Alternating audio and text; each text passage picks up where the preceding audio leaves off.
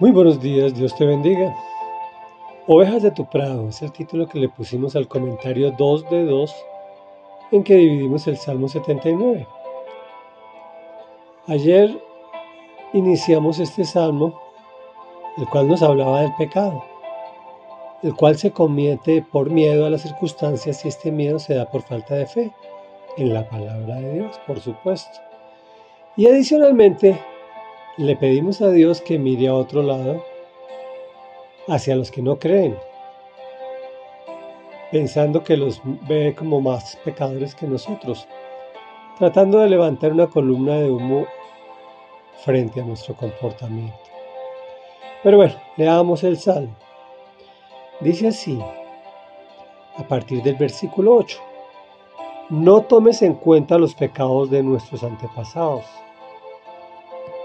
Venga pronto tu misericordia a nuestro encuentro, porque estamos totalmente abatidos, oh Dios y Salvador nuestro. Por la gloria de tu nombre, ayúdanos. Por la gloria de tu nombre, líbranos y perdona nuestros pecados. ¿Por qué van a decir las naciones dónde está su Dios? Permítenos ver y muéstrales a los pueblos paganos cómo tomas venganza de la sangre de sus siervos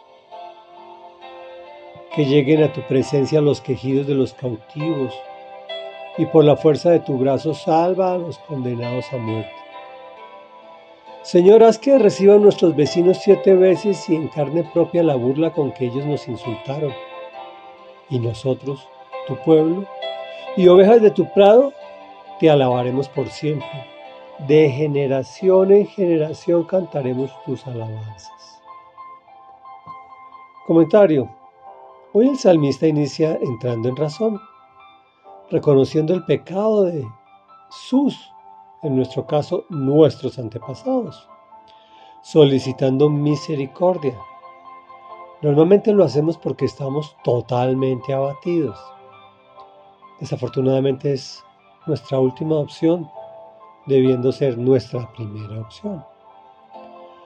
Pero lo hace de forma adecuada, en oración, adoración, arrepentimiento y reconociendo su pecado, procede a pedir auxilio. Oh Dios y Salvador nuestro, por la gloria de tu nombre ayúdanos. Por la gloria de tu nombre líbranos y perdona nuestros pecados.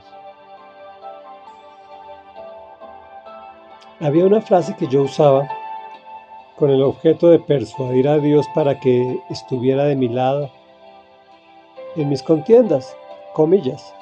No permita, Señor, que me diga mi enemigo dónde está su Dios. Realmente Dios siempre está de nuestro lado, pero jamás nos alcahuetea en nuestros errores. Nosotros tenemos que reconocerlos y arrepentirnos, o sea, cambiar 180 grados hacia donde nos dirigimos o cómo, o actuamos. Ciertamente el Señor hace diferencia entre sus hijos y quienes no lo son. Ya hemos dicho que si renunciamos a la venganza, Él toma venganza de la sangre de sus siervos. No olvidemos que el poder de Dios llega mucho más allá de liberar a los cautivos y salvar a los condenados a muerte. He visto varias veces con mis propios ojos cómo el poder de la oración ha transformado dictámenes de muerte inmediata en vida. Y en muchos casos, desafortunadamente no en todos, en vida eterna. Reflexión. La recomendación es clara. Es importante ser agradecidos con Dios en todo y en especial cuando escucha nuestra necesidad. Comprometernos en alabarlo por siempre y transmitir ese agradecimiento de generación en generación. Oremos. Amado Dios, gracias Señor por considerarnos ovejas de tu prado. Hoy venimos a reconocer que hemos pecado delante de tus ojos y que nuestros antepasados también lo han hecho así. Por eso te pedimos perdón tanto por ellos como por nosotros para que tu misericordia venga a nuestro encuentro. porque tú sabes que estamos totalmente abatidos. No queremos, Señor, que seas nuestra última, sino nuestra primera opción. Y que vengamos a ti en todo momento, en alegría, en tristeza, en salud, en enfermedad, en toda circunstancia. Porque tú, Señor, eres nuestro Salvador.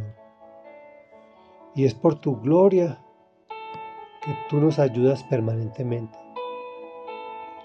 Gracias, Señor, por tomar en tus manos las ofensas que nos han hecho, cuando obviamente nosotros renunciamos a la justa venganza, porque la venganza es justa, pero tus misericordias van mucho más allá de esa justicia. Y tú tomas en cuenta eso. Gracias, amado Dios, porque nos consideras ovejas de tu prado cuando así actuamos. Nos comprometemos a alabarte por siempre y a transmitirlo de generación a en generación. Cantaremos tus alabanzas en el nombre de Jesús. Amén y amén.